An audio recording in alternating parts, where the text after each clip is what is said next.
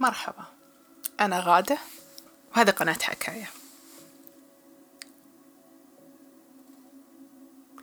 في التسعير إحنا ذكرنا كيف إنك ممكن إنك أنت تسعر منتجاتك. طبعا إحنا بنتكلم كريتيلر أو بائع يعني محل مو شغل يدوي فتكلمنا في أحد الحلقات كيف أنك أنت تسعر منتجاتك وإيش الأشياء اللي داخلة فيها.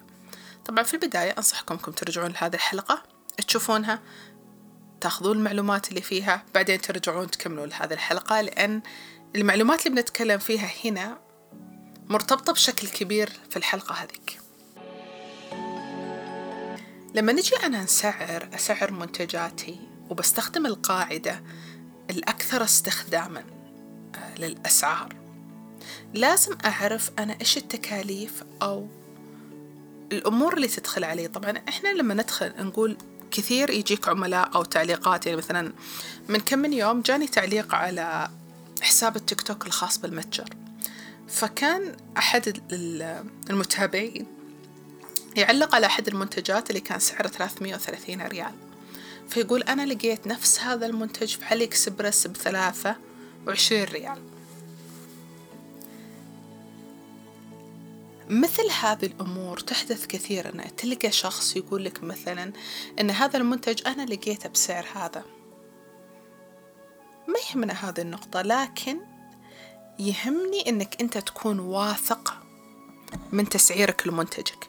يهمني أني أنا لما يجيني مثل هذا التعليق ما أبدأ أخاف وأقول لا ممكن تسعيري فيه غلط. فكيف أتأكد أن تسعيري صحيح أو فيه مشاكل أو فيه شوائب أو حتى أني أنا ما أطلع في نهاية السنة بخسارة. يعني الحلقة الماضية كنا نتكلم عن هل أنا عندي صافي ربح كويس أو لا. فالأشياء اللي أنا قعدت أناظر خلال هذه السنة إيش اللي أثرت على تسعيري لمنتجاتي فتسعيري العام الماضي مو مثل تسعيري العام اللي قبله اختلف اختلاف كبير. إيش اللي أثر عليه؟ ظهر عندي الجمارك طبعا صاروا يحطون عندنا ضريبة للطلبات أكثر من ألف ريال. سابقا كانت الطلبات عندي قليلة فبالتالي المنتجات اللي أنا أطلبها من برا ما توصل أحيانا الألف ألف ريال. فبالتالي ما عندي هذه الضريبة اللي أدفعها. لكن مؤخرا زادت الطلبات عندنا بدينا نزيد كمية الأشياء اللي نستوردها فبدينا نوصل ببساطة للألف ريال. ألقى نفسي أحيانا أنا قاعدة أدفع أكثر من 500 ريال جمارك. وتخليص جمركي. فلازم أحطها في حسابي الجمارك والتخليص الجمركي إذا أنا بوصل لأكثر من ألف ريال. طبعا التخليص الجمركي وقت ما كنت أشحن على الطريق الممتاز طريق البريد الممتاز. كانوا يطلبون مني الجمارك مجرد بس قيمة الضريبة. لكن مؤخرا صرت أستخدم أحد الشركات فصاروا يأخذون مني عمولة تخليص جمركي. هذه العمولة تختلف من فترة لأخرى. ما في أي قوانين واضحة ما في أي قواعد واضحة لهذا الشيء حتى مؤخرا البريد السعودي صرح بهذا الشيء أنها تنحط قيمة للتخليص الجمركي لكن ما وضح الآلية لاحتساب هذه القيمة. عشان كذا الأفضل أنك أنت لما تشتغل مع الشركات تبدأ تدرس إيش الشركة اللي تعطيك تخليص جمركي مناسب لك. أو فرضا أنت المورد ما يشحن على شركة واحدة تعرف هذه الشركة إيش طريقتها في التخليص الجمركي وقد إيش عمولتها اللي هي تاخذها.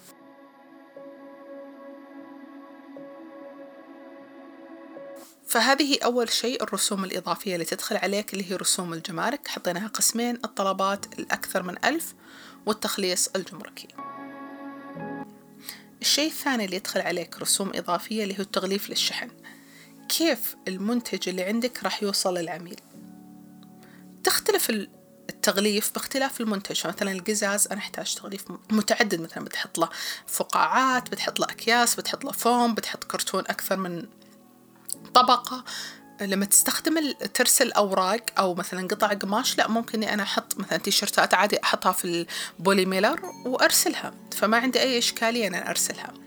لما أكون أرسل أوراق أو بوسترات أنا أحيانا محتاجة أن البوستر ما يتعفض فبيختلف التغليف عندي. بتشحن قزاز بتشحن آه، كاسات whatever أنت قاعد تشحن لازم تفكر بالطريقة اللي كيف أنك توصلها بشكله السليم. فهي بتحدد أنت إيش تبي نوع الكراتين إيش نوع الحشوة اللي داخل الكرتون. هنا أسترجع أحد الافلام القديمة. آه، أتوقع اسمه كوستاوي ففي هذا الفيلم كان البطل يشتغل في أحد شركات الشحن المشهورة فحط طلبية وحط عليها مستعجل وبيسافر بالطيارة وبيشوف متى توصل هل بتوصل الشحنة قبله ولا بعده؟ برضو بيشوف الحالة حقت المنتج وقت ما يوصل له. فهذه فكرة جدا كويسة. ففي خدمات كثيرة قاعدة تدخل علينا أنا أفضل دائما أني أروح أجربها أرسل لنفسي أستخدمها مع متاجر مختلفة عشان أشوف الحالة اللي توصلني فيها المنتج. فهنا أنت راح تشوف تعتمد على شركة الشحن كيف طريقتهم. هل هم ينقلون بطريقة جنتل ولا طريقتهم مرة تف فتحتاج إنك أنت تغلف بشكل أفضل. بتشوف ظروف كراتين هل بتحتاج تيب هل بتحتاج فقاعات هل بتحتاج ورق إضافي تضيق فيه الكراتين هل بتحتاج كروت شكر كروت الشكر هل بتكون بخط يدك أو مطبوعة جاهزة. برضو راح تحتاج ورق طباعة البوليصات إذا أنت تستخدم الطابعة أو عندك طابعة الحرارية أو الطابعة الشخصية الحرارية. راح يدخل برضو بالحسبة الأكياس وأغلب شيء الأكياس بتكون داخلة في الحسبة لما تكون تتسلم. في مدينتك تسليم يد بيد ولما تكون تشترك في المعارض. في بعضكم بيقولك طيب أنا بسلم يد بيد ليش ما أستخدم التغليف الخاص بالإرسال؟ هنا أنا أختلف معك لأن أحيانا ممكن تكون تكلفة الكيس أقل من نص ريال أو ريال لكن الظرف لا لأن مثلا الظرف يكون في فقاعات في أشياء زي كذا. فأنت بتوفر هذا الريال أو الريالين بتطلع عندك نهاية السنة أنه فيه توفير في التكاليف اللي داخلة عليك. فلازم يكون عندك أكثر من خيار للتغل... للأكياس. للتغليف برضو الأكياس لازم تتنوع. يعني يجي عندك عميل بيشتري شيء طوله 10 سنتي مو معقولة تكون تعطيه الأكياس اللي طولها 30 سنتي لأن أنت عندك مثلا منتجات تحتاج الأكياس هذه. فبكذا بتلقى نفسك خلصت الأكياس عليك آه، دفعت تكلفة إضافية لأشياء أنت ما استخدمتها. برضو راح يدخل عليك قيمة شحن المنتجات من المورد.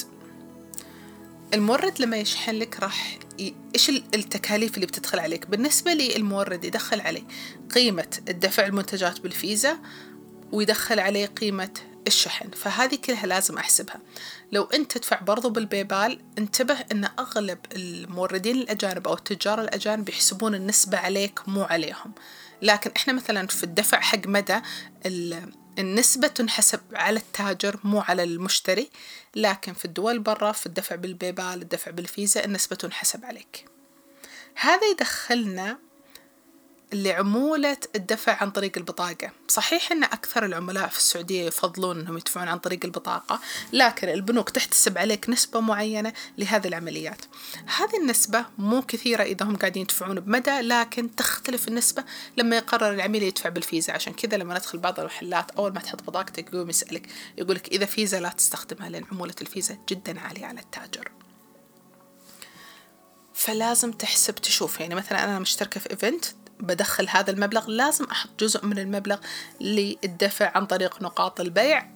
على أساس تعتبر من ضمن التكاليف في التسعير.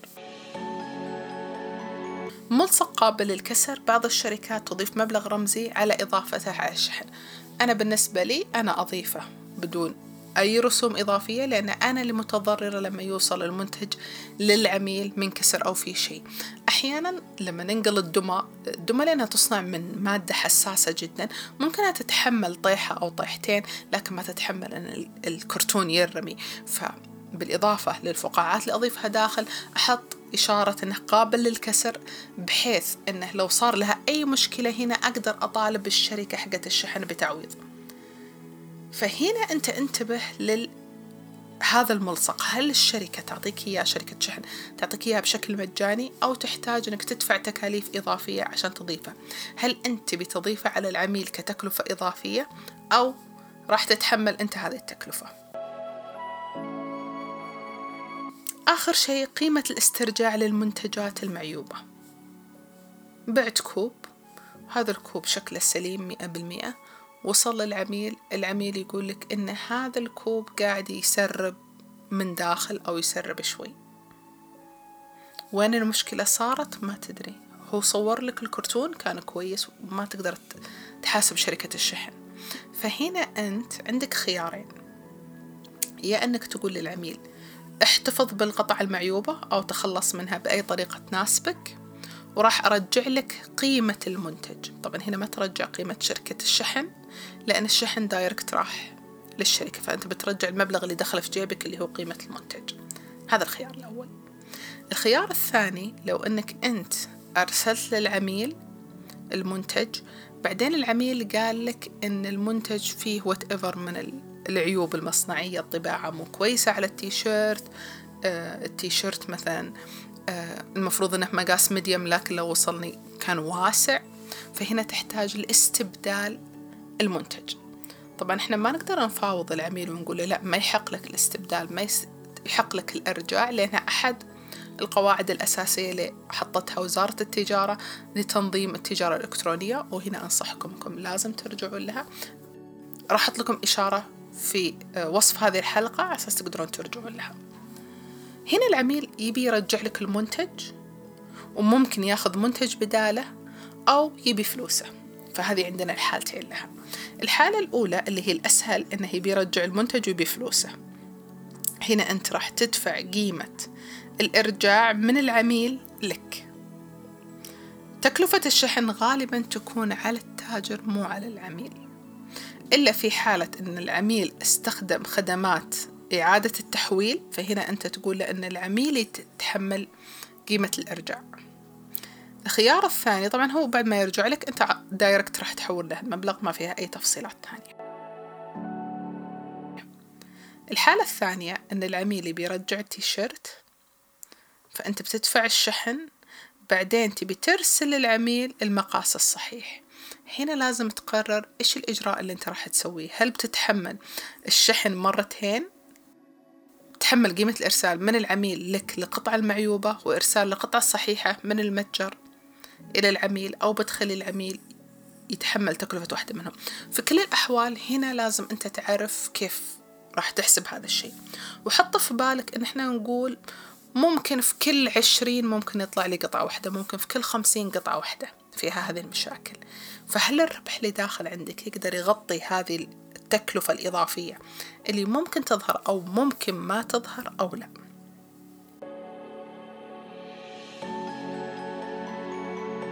هذه أغلب الرسوم الإضافية اللي دخلت علي خلال العمل في السنوات الماضية في متجري ولاحظت أنها تأثر بشكل كبير على التسعير. شاركوني في التعليقات إيش الأشياء اللي أنت لاحظت أنها تدخل في التسعير وتأثر عليك؟ ما قد أحد قال لك إياها ولاحظتها من تجارتك. أو رسوم إضافية أنتم تحسون أنه مهم جدا إحنا ناخذها في الاعتبار وما تم ذكرها في هذه الحلقة.